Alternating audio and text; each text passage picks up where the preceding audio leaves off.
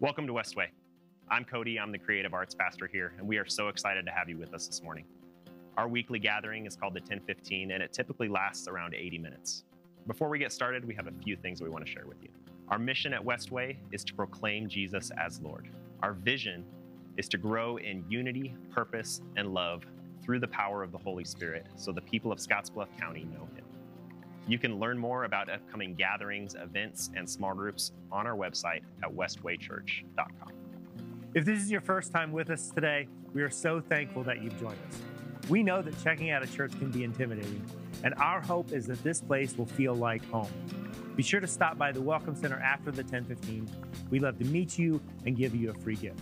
And if you have to take off, no problem. You can just text the word guest to 308 252 3273 and fill out the form online. And someone from Westway will follow up. Westway Kids is a ministry designed specifically for those kids fifth grade and under, where we build strong spiritual foundations and have a ton of fun doing it. All of our kids start out in the auditorium, and then they are dismissed to their classes after we sing a few songs. The Westway Kids team is standing by in the lobby to help you get checked in and to answer any questions that you may have. Thanks for partnering with us as we all teach the next generation how to worship, serve, and grow. One way we worship at Westway is through giving. We believe that God should come first in our lives, and when we give intentionally, prayerfully, and generously, it shows that we trust Him and we want to honor Him. When we give at Westway, it helps provide others with the opportunity to find a life changing relationship with Jesus Christ here in Scottsbluff County and around the world. You can give online at westwaychurch.com slash give or at the giving stations located in the back of the auditorium. No matter how you choose to give, thanks for making his kingdom a priority. Thanks again for being with us this morning. We are excited about what God is doing at Westway, and we would love for you to be a part of it. Well, good morning, Westway. I want to encourage you to stand with us, and we're going to sing a few songs together this morning.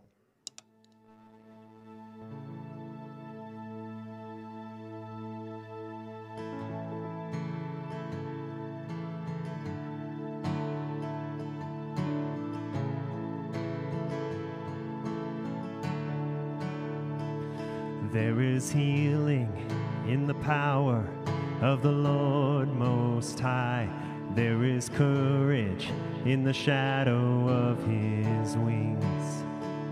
There is peace unending over all my life. There is freedom that washes over me.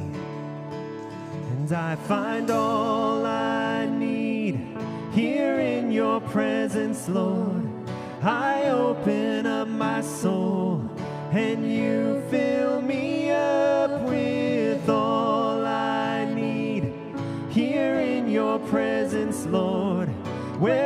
blessings overflow. There's always abundantly more.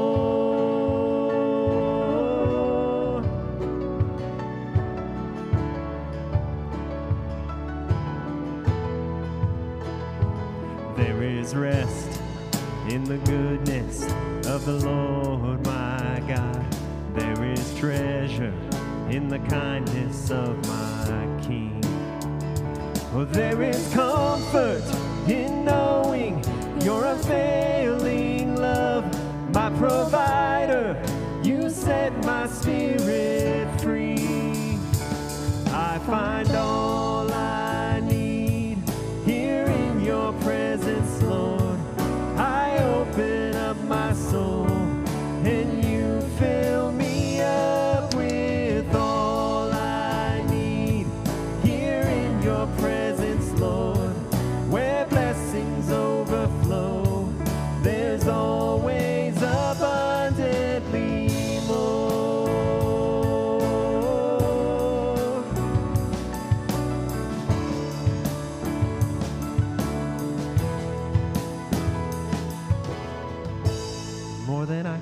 ask or seek, more than I could fathom.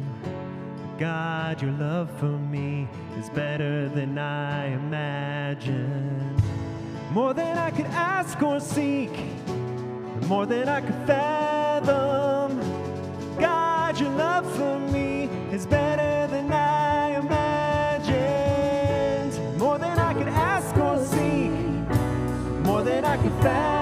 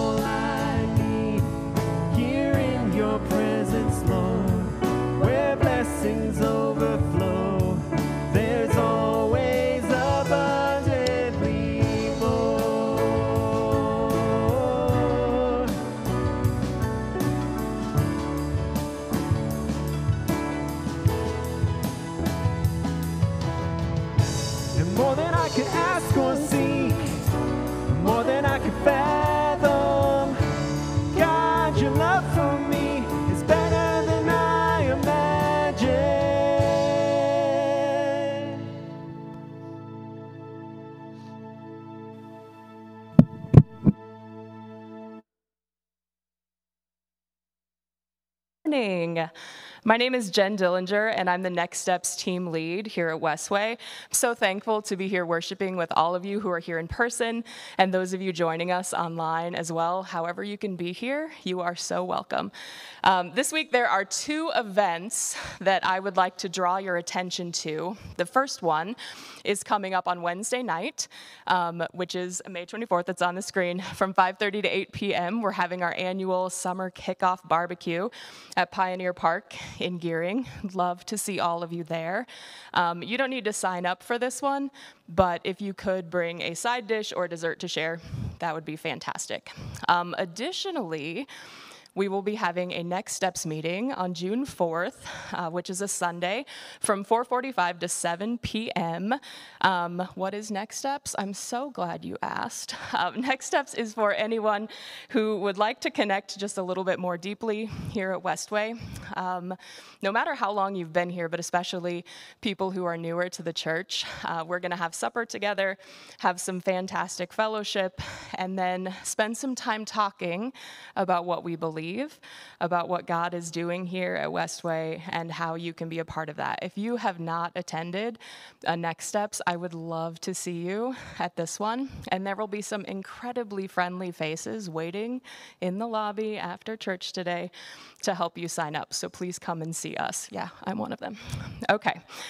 Now, those are the upcoming events. Let's talk about the main event, which would be right here, right now, the 1015. There are so many great ways that we get to worship together in community during the 1015. Uh, we can sing along with our wonderful worship team. We're going to read and discuss God's word. We're going to take communion together a little bit later. But we also have the opportunity to be generous with our time, with our talents, and with our financial um, um, abilities as well. Um, a passage that comes to my mind when I think about generosity is from 1 Timothy chapter 6, uh, verses 17 through 19, where Paul is instructing Timothy on how to encourage people to live generously. This is what he says. Teach those who are rich in this world not to be proud and not to trust in their money, which is so unreliable. Their trust should be in God, who richly gives us all we need for our enjoyment. Tell them to use their money to do good, and they should be rich in good works and generous to those in need, always being ready to share with others. By doing this, they will be storing up their treasure for a good foundation for the future, so that they may experience true life. Whether we are rich in time, rich in talents, or rich in finances, we are invited to live generously. And I would encourage you to join me in making that a goal today. Um, you can live generously by serving others with enthusiasm, uh, by giving of your time, even something as simple as engaging in conversation after the service today. Or by giving financially as well.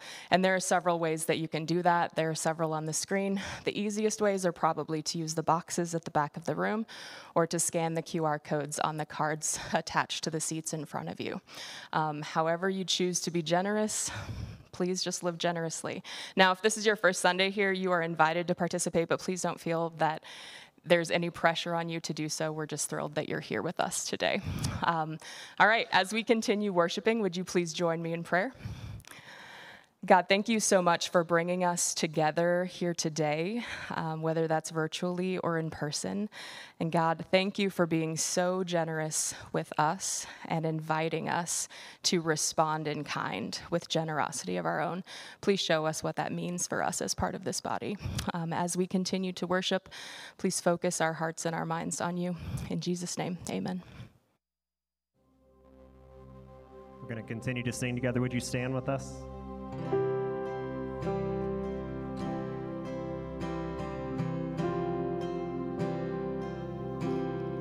Christ is my firm foundation, the rock on which I stand when everything around me is shaken. I've never been more glad that I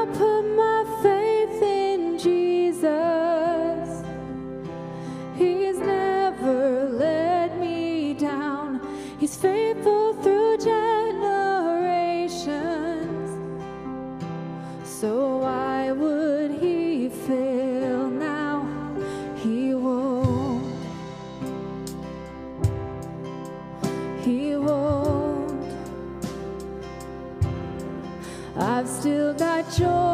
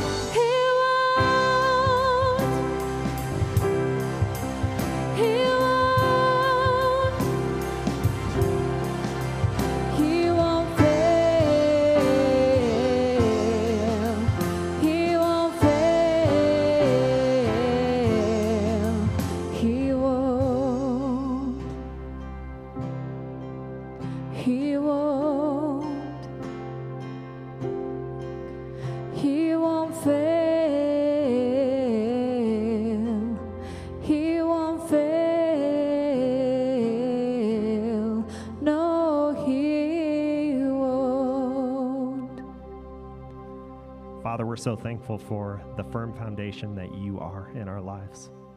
That when everything around us is chaos, you remain strong and firm. Father, help us to build our lives on you. Help us to, uh, to use you as the foundation, the only thing in our life that is constant. Father, you're faithful, and your promises, uh, as the song says, last from generation to generation. So thank you. Help us to continually put our faith in the one who is faithful and our trust in the one who's trustworthy.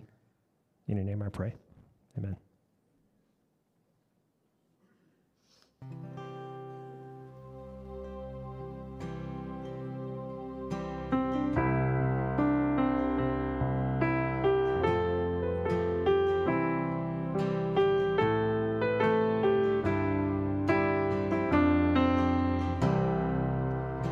The king of my heart be the mountain where I run, the fountain I drink from. Oh, he is my song.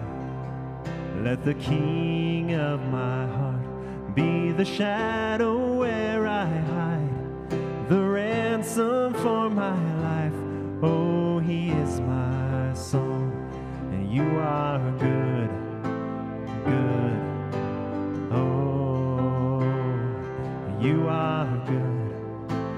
Good. Oh, and you are good, good. Oh, and you are good, good. Oh, let the King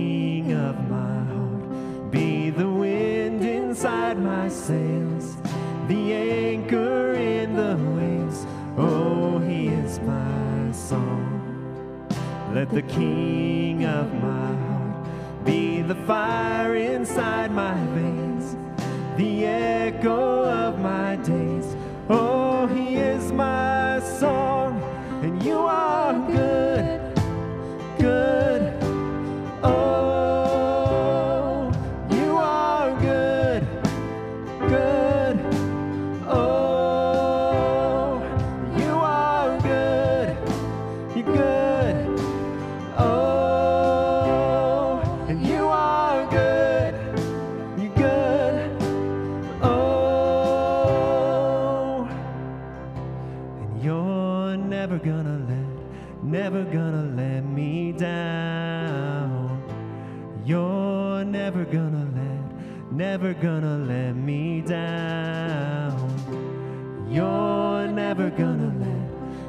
gonna let me down. You're never gonna let, never gonna let me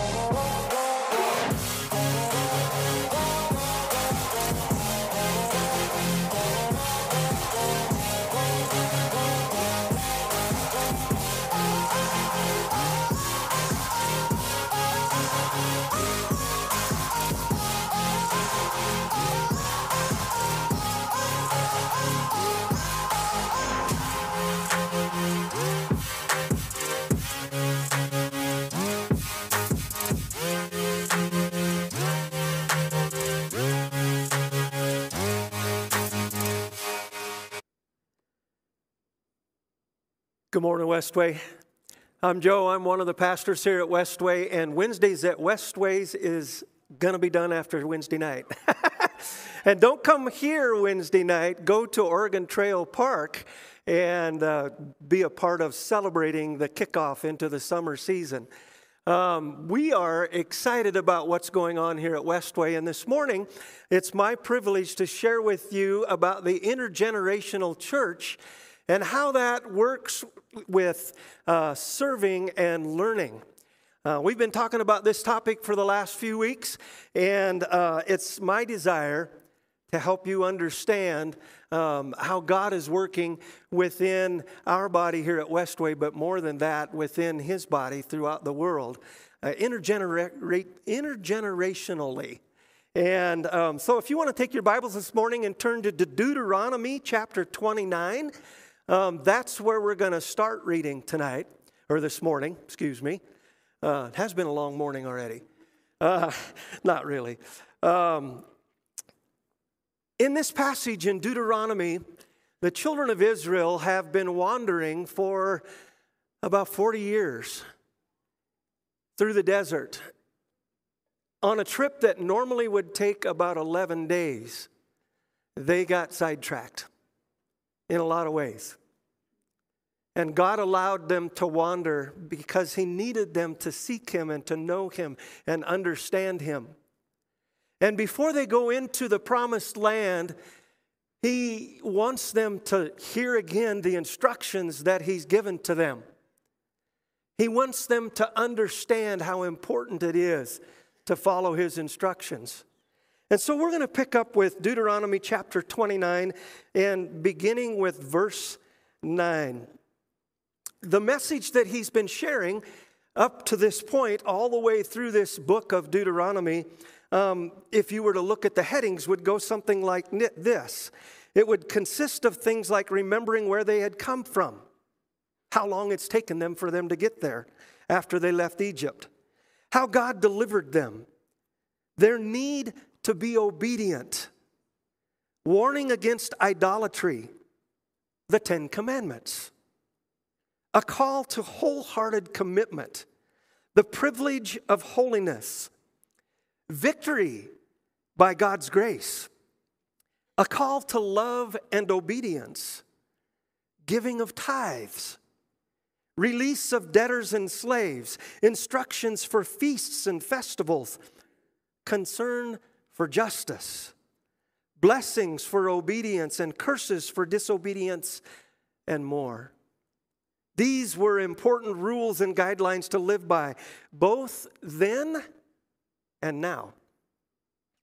So Moses continues in Deuteronomy chapter 29, beginning with verse 9, and he says this Therefore, obey the terms of this covenant so that you will prosper in everything you do all of you, tribal leaders, elders, officers, all the men of Israel, are standing today in the presence of the Lord your God. Your little ones and your wives are with you, as well as the foreigners living among you who chop your wood and carry your water. So I ask this question Who needed to hear and obey? Do you suppose that there was anybody from the camp that was missing.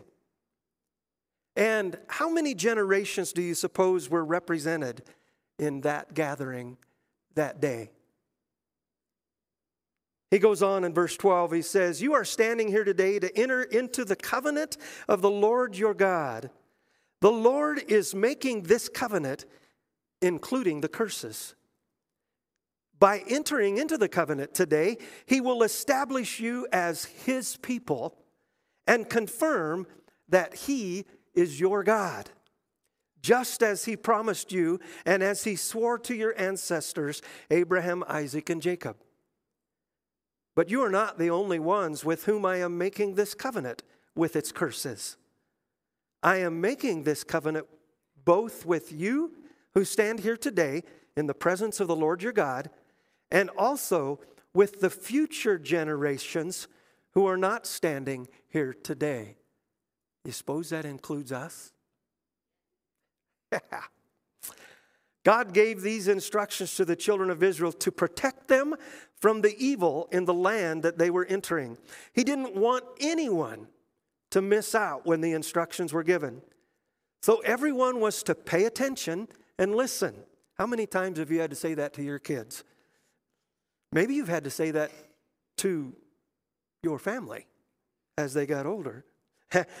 and speaking of family, as Cody mentioned last week, we share the Deuteronomy 6 passage often here at Westway to remind us that God expects us to teach our children and their children and their children. In fact, let's just flip back there real quick to Deuteronomy 6. This is not in your um, YouVersion app if you're using that this morning, which we hope you are. But I want to just remind you of how um, Moses gave these instructions.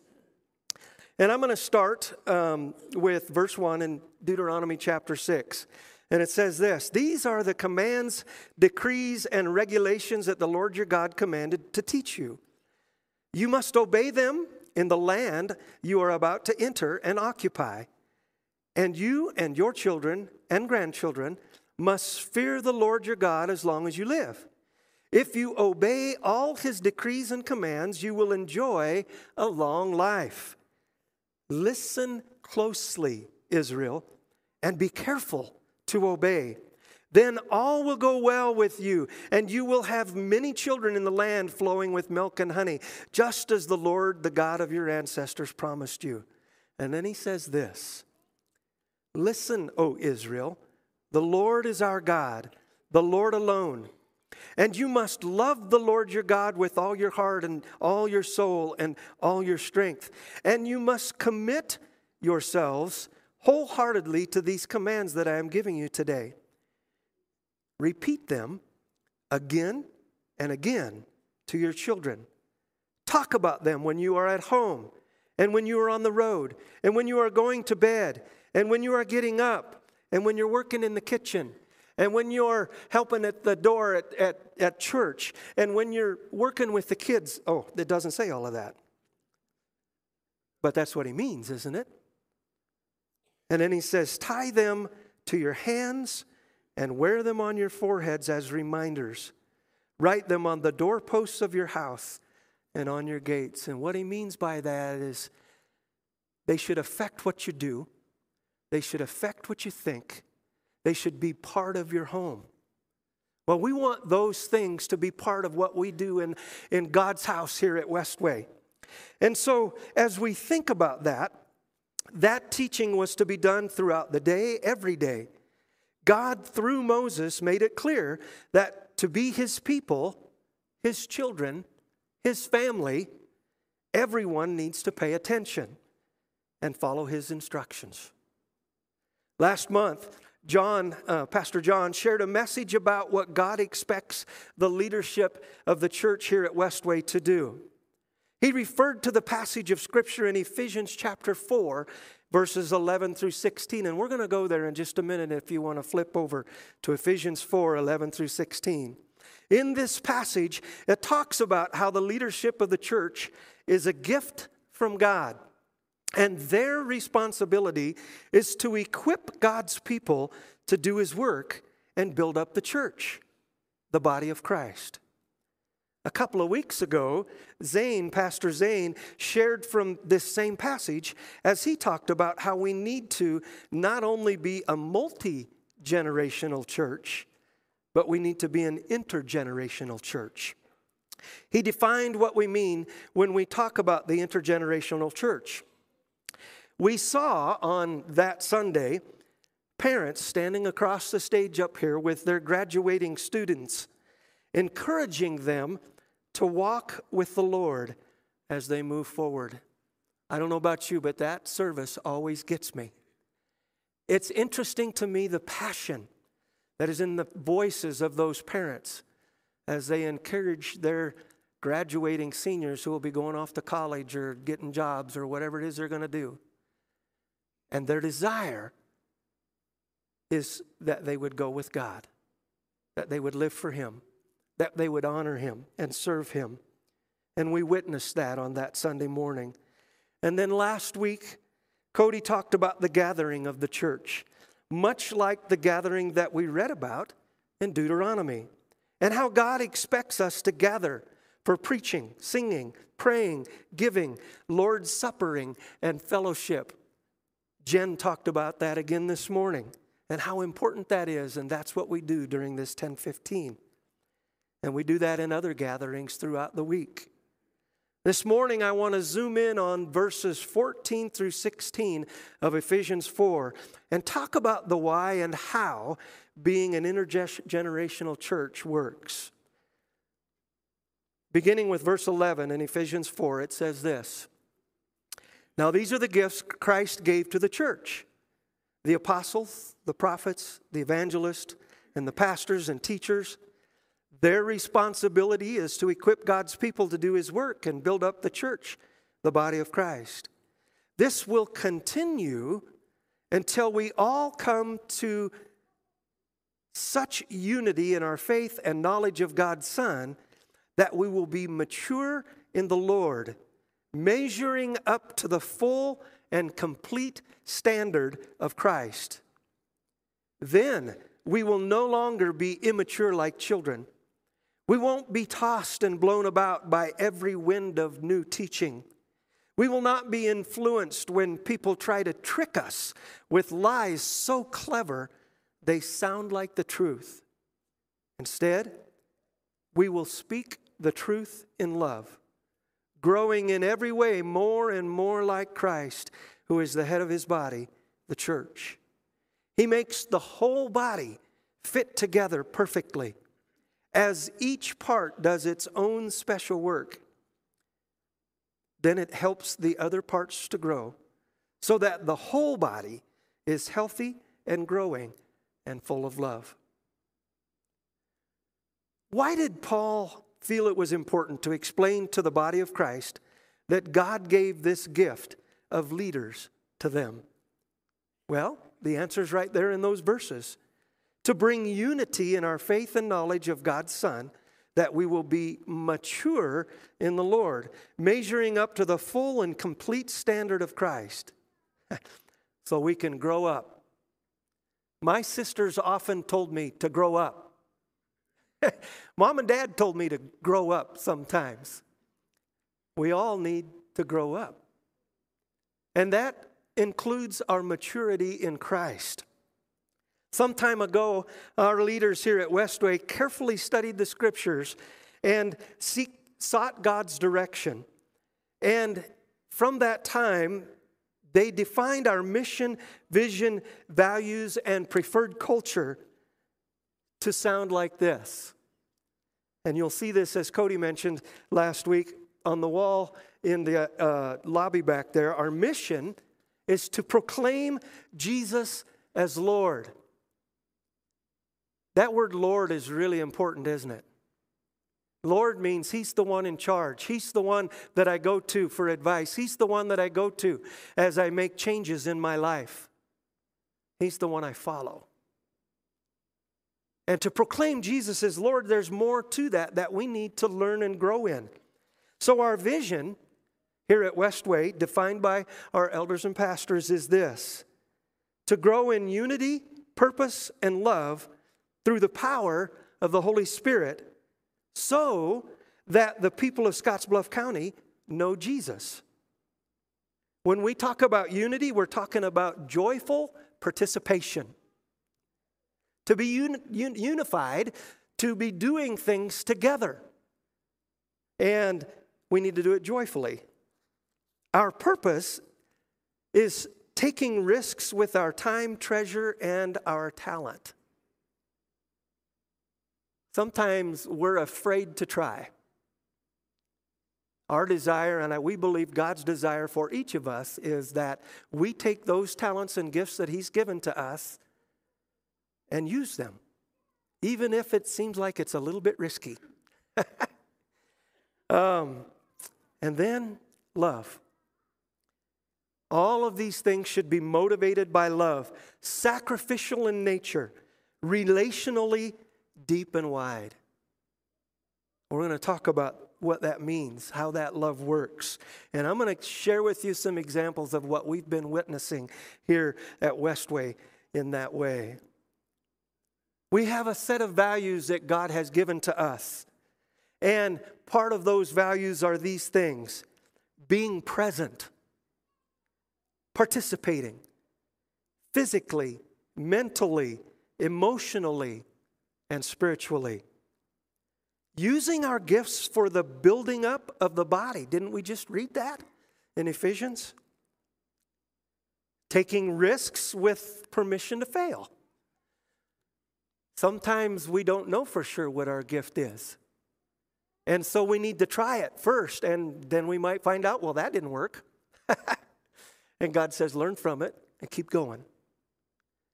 And we have been encouraged by our leaders here at Westway to do just that, to try new things, to do our best to do what we feel like God is leading us to do, and then learn from it. And part of that is understanding in our values that every environment is a discipling environment. We're teaching and learning as we do what we do. We need to show our appreciation, and we need to do this intergenerationally. And our preferred culture here at Westway is ownership, not rentership. We don't want you to just come and give your money. We want you to come and get involved and take ownership of what's going on here at Westway. Again, our preferred culture is discipling and equipping.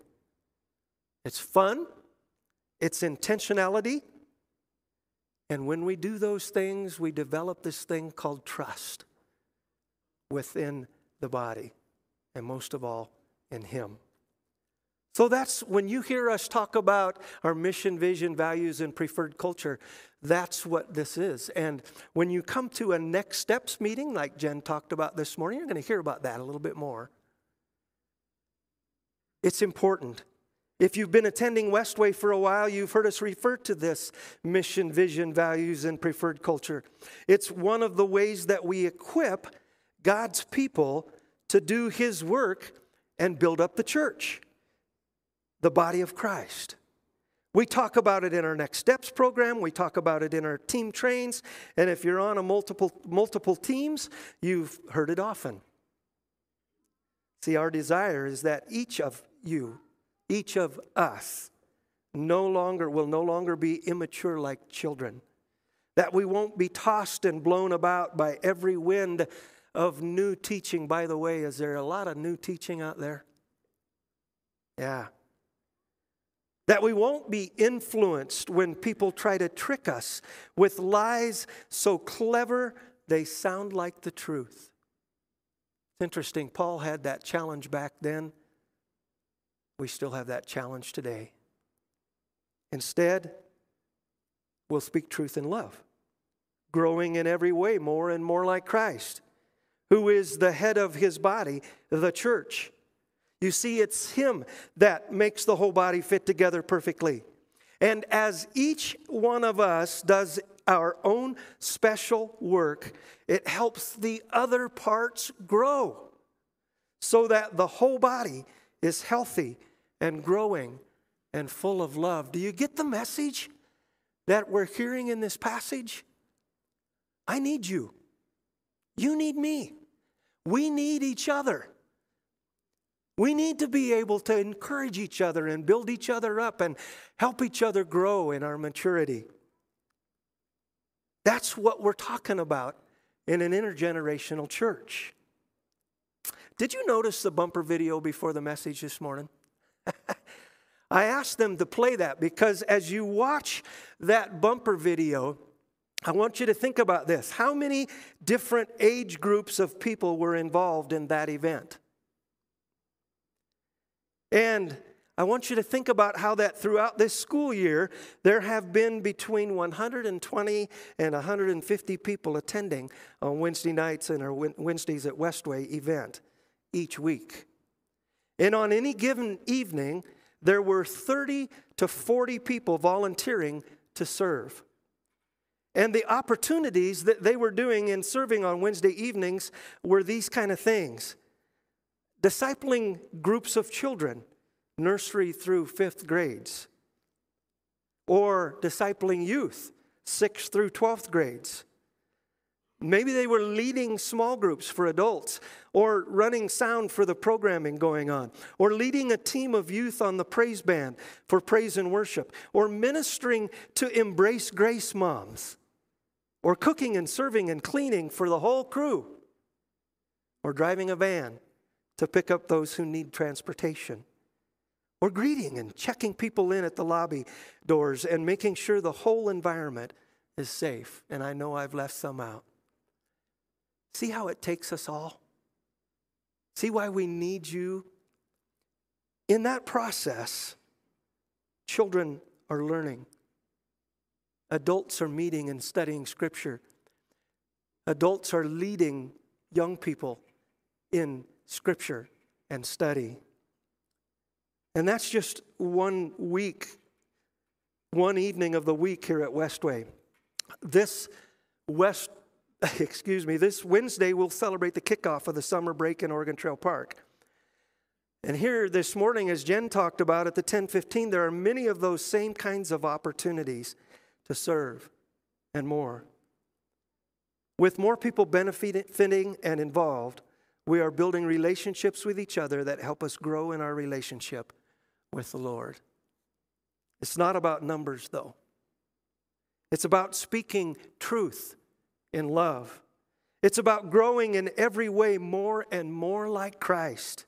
It's about allowing Him to fit the whole body together perfectly as each part does its own special work, which in turn allows other parts to grow so that the whole body is healthy and growing and full of love. It's about equipping the body so it won't be tossed and blown about by every wind of new teaching, so it won't be influenced when people try to trick us with lies so clever they sound like the truth. See how that fits together? In his message a couple weeks ago, Zane talked about the prayer requests of the elementary age children and how they are seeking truth. It's interesting to me that those children are a representation of our community. And if you were here on that Sunday morning when Zane talked about that, you heard that some of those families have fathers or mothers in prison. Some of those children have very, uh, forget the word he used, but volatile relationships is what I'm thinking of. And they're just a sampling of what we experience in our world today and they're being discipled and they're being taught and they're being shown how to resist temptation and understand truth. And Cody shared last week about how some of the high school students expressed that they should ask some of the younger youth. Um, there were as many as, I think, 18 sixth graders this year. That's a lot of sixth graders and the high school kids were looking at all those sixth graders and they were saying, we should invite them into our group so that we can disciple them. I thought that was awesome. When I heard that, I thought, where did those high school kids get that idea from? Well, they got it from their parents or from somebody else within this group who has been discipling them. One of our small groups um, here at Westway um,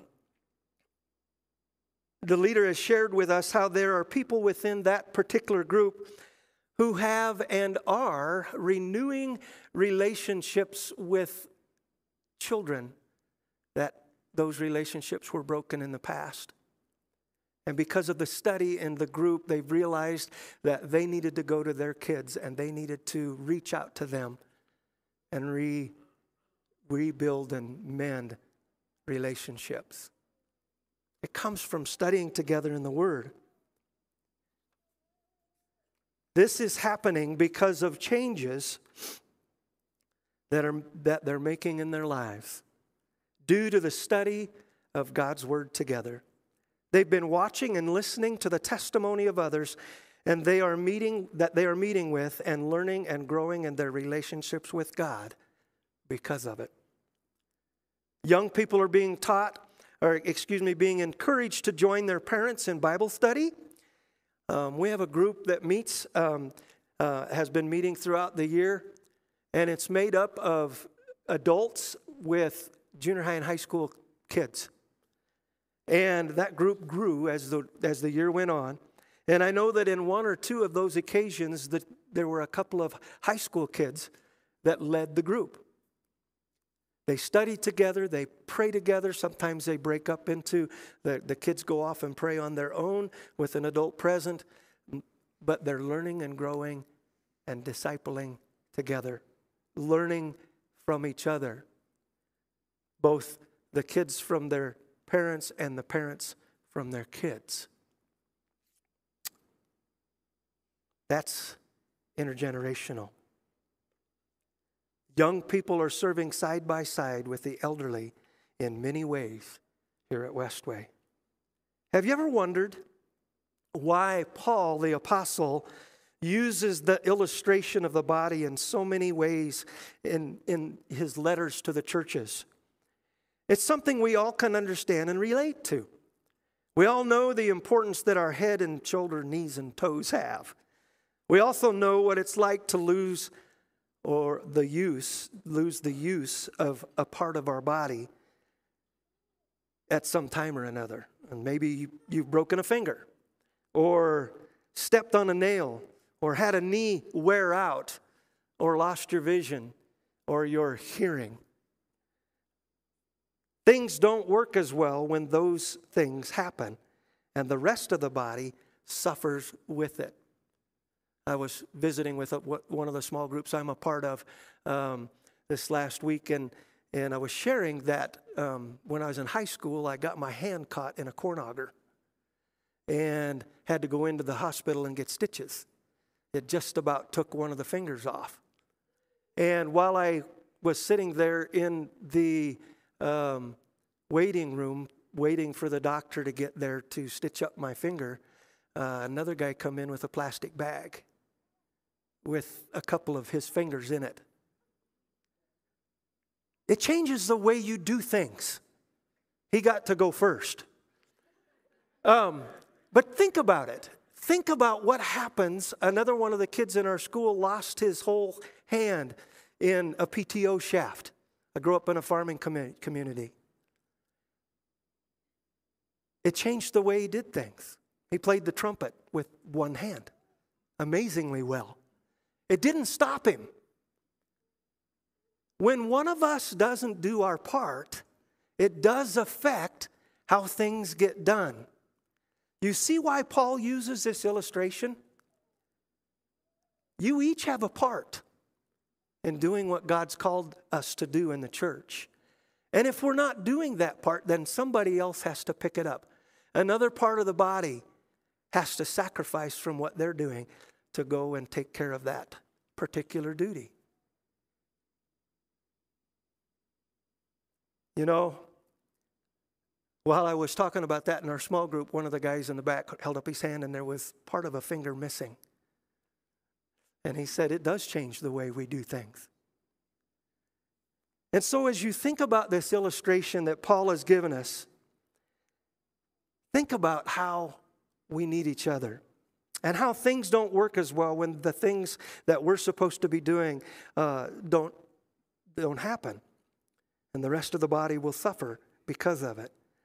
You see, the passage um, in 1 Corinthians chapter 12, if you want to turn there, is probably one of the most referred to when we talk about the body.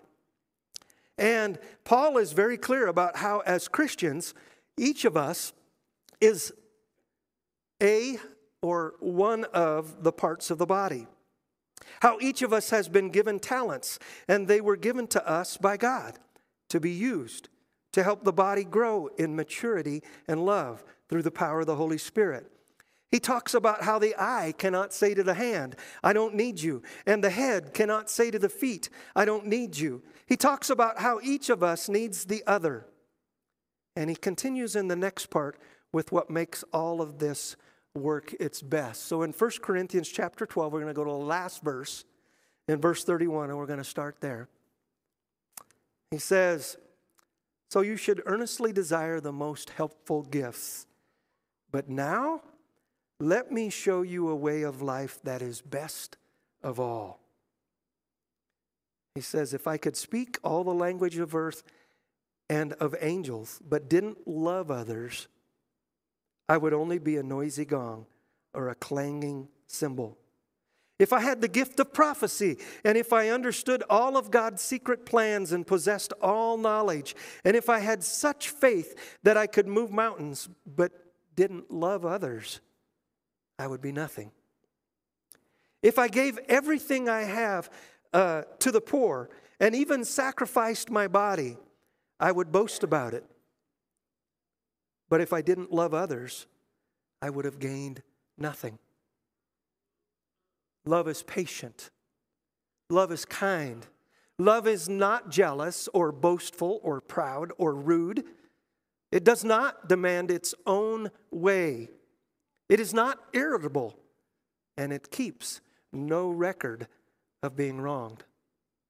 It does not rejoice about injustice, but rejoices whenever the truth wins out.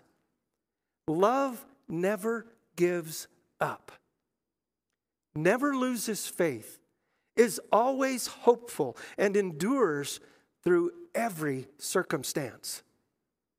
Prophecy and speaking in unknown languages and special knowledge will become useless, but love will last forever. Now our knowledge is partial and incomplete, and even the gift of prophecy reveals only part of the whole picture. But when the time of perfection comes, these partial things will become useless. When I was a child, I spoke and thought and reasoned as a child. But when I grew up, I put away childish things. Now we see things imperfectly, like puzzling reflections in a mirror. But then we will see everything with perfect clarity. All that I know now is partial and incomplete, but then I will know everything completely, just as God now knows me completely. Three things will last forever faith, hope, and love. And the greatest of these is what? Love. That's right. In order for us to grow, there are essentials. In our physical bodies, some of those things are things like oxygen, food, water, exercise. Was I supposed to say that one? Sometimes we don't do that one as well, um, but it is important. The parts of our body work together to make sure those essentials are being used correctly. And when that happens, we grow. Paul is saying here that in the church body, love is essential to make things work well. We fit together perfectly when each of us do our part. And when I do my part, another part grows. That's discipleship. That's a healthy church. This is who God calls us to be. This last week, we asked our team leaders to share a response to this question. We sent out a message to all of them. And as those answers came in, I thought, I got to use that. Here's the question When you think about the phrase discipleship environment, what comes to mind? And I want to share a little of what was said. And while I read these, I want to encourage you if you're not already serving in some way here at Westway, or if you're interested in serving in a different area, scan the QR code that just came up on the screen on, and fill out the form that will come up when you scan that. And then when you finish that form, there will be an email that gets sent to me, and I will contact the leader in the area that you're interested in and in serving, and they will contact you and help you with an opportunity to serve. So grab your phones and get connected. But while you're doing that, listen to what our team leaders are saying about that phrase, discipleship environment. I'm not going to use their names, I promised I wouldn't. but there's a number of them that replied, and I want you to think about how the, and why they're doing what they're doing. One said, For me, Discipleship is meeting slash loving people where they are and earning their trust so you can mentor them and help them make progress towards a better relationship with Jesus. Another leader added to that with no matter where another person is in their belief in God, I can show up and try to know them better. Listen to them, love them as a child of God, and live authentically in response to Jesus. If I am faithful to who He made me to be and pay attention to the good works He sets out for me each day, I can trust that He can and will work if I keep my heart and hands open and follow His lead in any relationship. Wow. Another one said, the best example of the, a discipleship environment that I had growing up was working alongside my father. We would talk as we worked, and he taught me a lot about hard work, being honest, serving others, and being genuine. Another one says, I would say a discipleship environment is any environment where there is an opportunity to learn and grow. You can be on the teaching end and learning end simultaneously. Imagine going into every space, every situation, every conversation with the attitude that you've got the chance to learn something or to help someone else learn something, to grow or foster growth. And if our main goal is to image, image forth Christ, those opportunities are full of incredible meaning. Another one said, love. A disciple in, a discipleship environment is an environment of love. It's a mentor slash mentee environment that shows love and compassion. From that sprouts spiritual growth. Our greatest commandment is to love unconditional. If we don't show love, we can't teach or rebuke because it will fall on deaf ears and hard hearts. We are challenged to be different, and that difference is love. Our team leaders get it. It's not unusual for us to walk into the kitchen on a Wednesday evening after everyone has finished eating to hear laughter. In fact, teaching in the room right next to them is a little tough because of the environment that's going on in the kitchen. It's fun to volunteer together. You'll hear that, that same kind of sound most uh, around most all the teams as they gather to serve.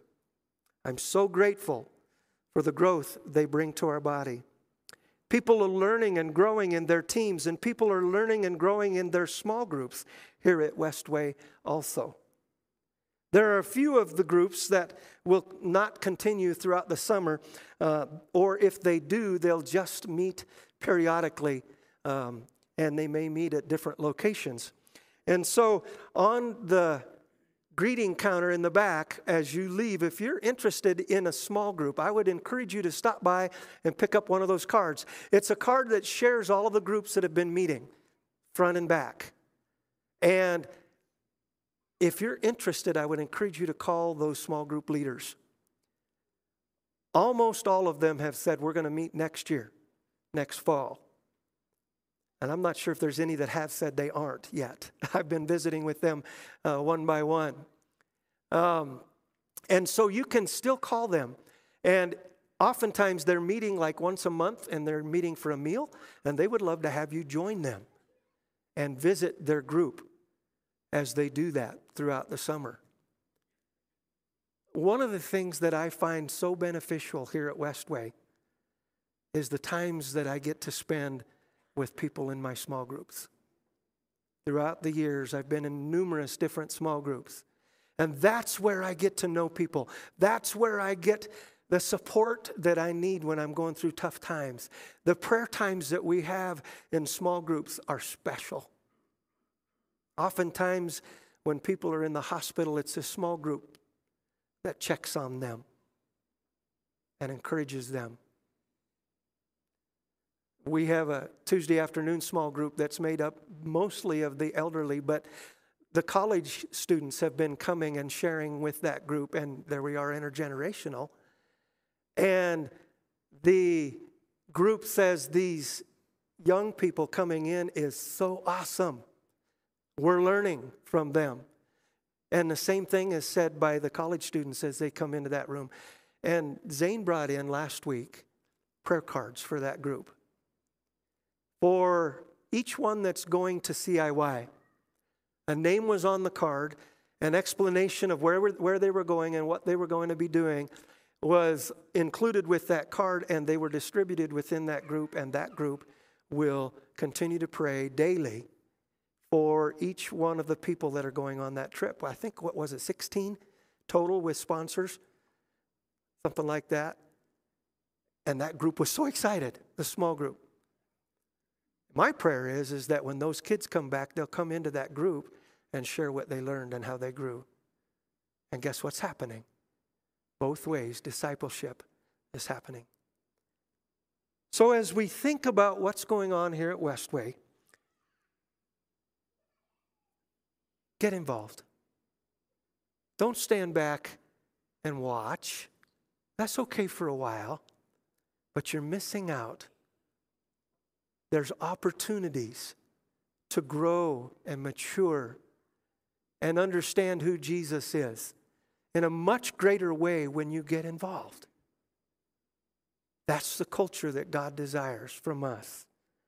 I want to read one more time, beginning with verse 4 in 1 Corinthians as I close this morning. Or excuse me, 2 Corinthians. No, 1 Corinthians chapter 12. I'm going to say it again. Love is patient. Love is kind. Love is not jealous or boastful or proud or rude. It does not demand its own way. It's not irritable. It doesn't keep record of wrong. It does not rejoice about injustice, but rejoices when the truth wins out. Love never gives up, never loses faith. It's always hopeful, and it endures through every circumstance. It's what we want, isn't it? Isn't that the envir- environment that God wants from us? These little children that were in here dancing and singing with us earlier, don't they need to know truth? Because they're going to be exposed and are being exposed to a lot of things that look like the truth, but they're not. So are we. And we need each other to be able to stand strong against that. But more than that, to understand the closeness that God wants in His family and to experience that. Let's pray.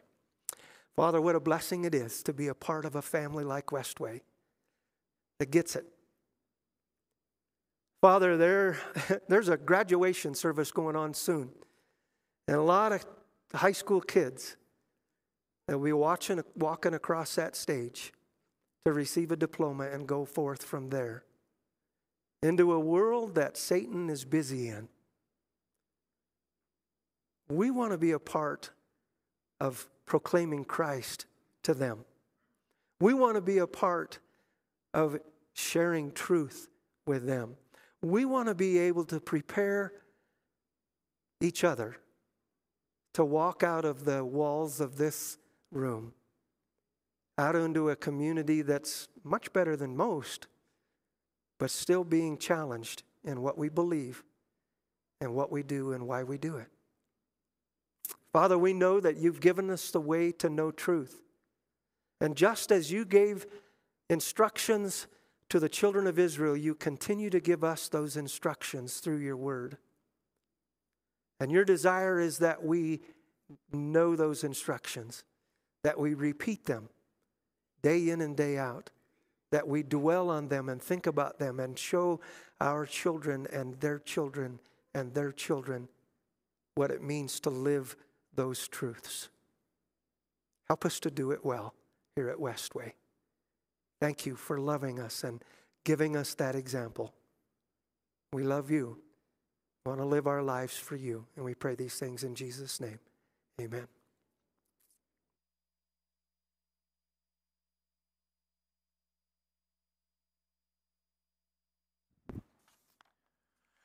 Good morning, Westway. My name is Scott Marsh. I'm one of the elders here. Uh, it's an honor to be with you this morning. Um, every week, especially if you're new here, you may not know this, but every week we um, participate in communion together. Um, it's something that um, us as the leadership of the body feel very strongly about. And so we're thankful that you're here to join us this morning uh, for this.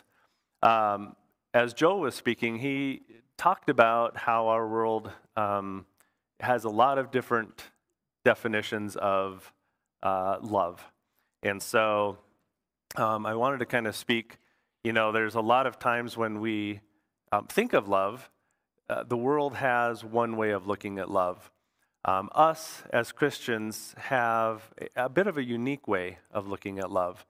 And so, you know, repetition is a great thing. So I'm going to read uh, uh, 1 Corinthians 13, 4 through 7 for the third time this morning. So I'm pretty sure you'll have it memorized. Um, but you know what? Listen to the words as I go through this, and then we're going to dissect it just a little bit. Uh, so 1 Corinthians 13, 4 through 7. By the way, these are some of my favorite passages. Um, you know, working in the corporate world, there, there's a lot of negativity. Just living in this world, there's a lot of negativity. So these, these verses really help ground me. So, love is patient and kind. Love is not jealous or boastful or proud or rude. It does not demand its own way. It is not irritable. It keeps no record of being wronged. It does not rejoice about injustice, but rejoices whenever the truth wins out. Love never gives up, never loses faith, is always hopeful, and endures through every circumstance. So, as we re- reflect on serving and, and, studying, as we reflect on those two things, like serving the body, you, it's very difficult to serve other people without love. Would you agree? It's difficult. If you serve begrudgingly, it's not a lot of fun, and it's really not very fruitful. So, serving lovingly is very, very important. In these verses, God gives us uh, some uh, do's and some don'ts. And so, what he's telling us to do is two, two things basically. So, we are to be patient and kind, and we are to rejoice whenever truth uh, wins out. And then there's three things that we are not to do, or the don'ts. We are not to be jealous, boastful, proud, or rude. We are not to demand things to be done our way. We are not to be irritable or keep records when we feel wronged. So I have to ask myself do I do the things that I'm supposed to do? Or do I do the things I'm not supposed to do? So, do I, am I patient? Am I kind? Am I rude? Sadly, I'm all those things at times. Do I find myself being jealous or boastful or rude? Yep, I do those things. Do I demand things to be done my way? Yeah, sometimes I do. Do I keep records of wrong? Sometimes. But thankfully, I have a God that is so big and so gracious and so generous. He has given me a way to, to show love, to find love, to be love to so many other people that I couldn't do without me or without Him. If I did this all on my own, I wouldn't serve well. It's just not possible. It's, it's too difficult. But with Him, all things are possible. God's love was so big and so, so wonderful that He gave us His one and only Son to save our lives and to give us eternity, inter, eh, give us eternity with Him. He has forgiven us all of our sins through His Son Jesus Christ. So again, that's why we do this every single week is we want to remember that great gift, that gift of love that was shown to us. And so we do that through communion. And so uh, if you could prepare your elements if you haven't already. Um, but the bread is a symbol of his body given to us for the forgiveness of our sins. So go ahead and take.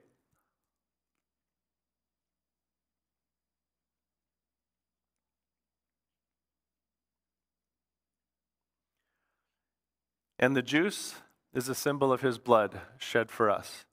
Go ahead and take that.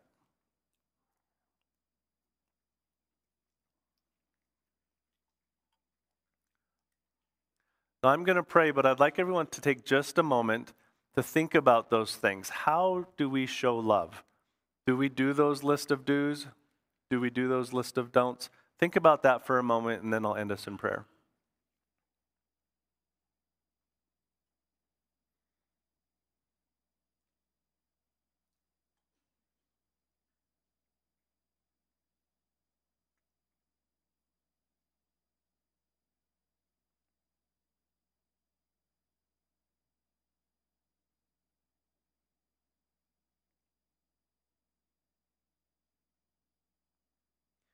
Dear Lord, I just thank you so much for the incredible example that Jesus is for us and that you have loved us so greatly. Um, we, we look for the gifts that we have as we serve others, but the greatest of them is, in fact, love. So we ask that you fill us today and the days going forward with the love that you would want us to have. Give us the desire to serve others, uh, to, to shed the light that you would like us to each and every day. Father, we, we love you and we thank you for the forgiveness of our sins through your Son, Jesus Christ. And it's in his name we pray. Amen.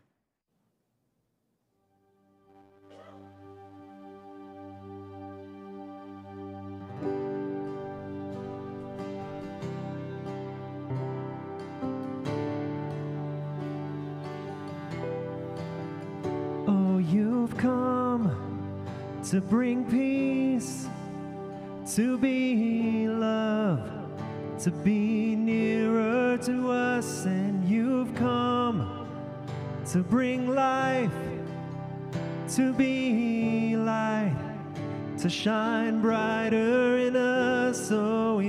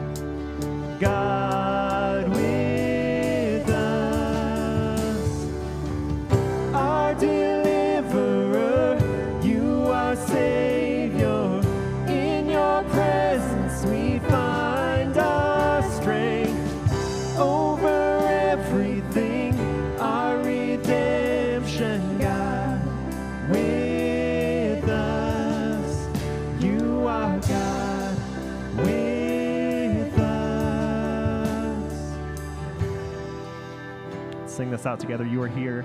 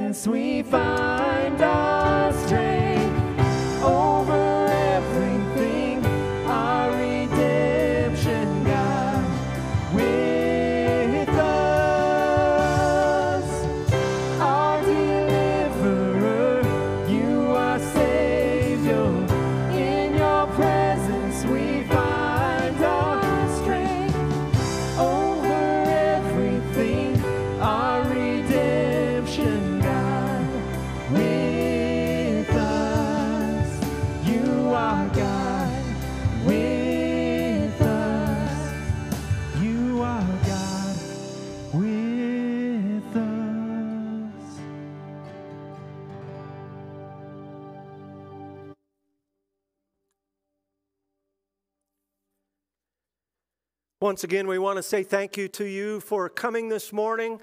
Um, I would love to have you gather around with the people next to you, hold hands, hug, or whatever you want to do. Put your hand on somebody's shoulder.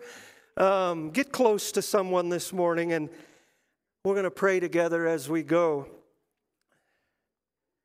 Don't forget that um, on the counter in the back, I don't know if I'd mentioned this, there is a, uh little card that um, we saw the summer kickoff on the screen. There's a little card that has that same message on there and a reminder of what you should bring when you come. Well, let's bow our heads and let's pray. Father, we are so grateful to be able to gather together uh, with you and with each other this morning. It is our prayer that we would see that we each have a role to perform at Westway Christian Church, and that that role is what brings unity between us and with you. Father, we pray that we would remain faithful to the things that we have been taught from Scripture and that we would pass that on in, in a way that our children would understand it, and that they could pass that on to their children, and that we can be a part of that, Father. Our desire, Father, is that we would see that when each of us do our own special part, that your body, the body of Christ here at Westway, will be healthy and growing and full of love. Father, please be with us as we go from here today. May your light shine through us. It's in Jesus' name we pray.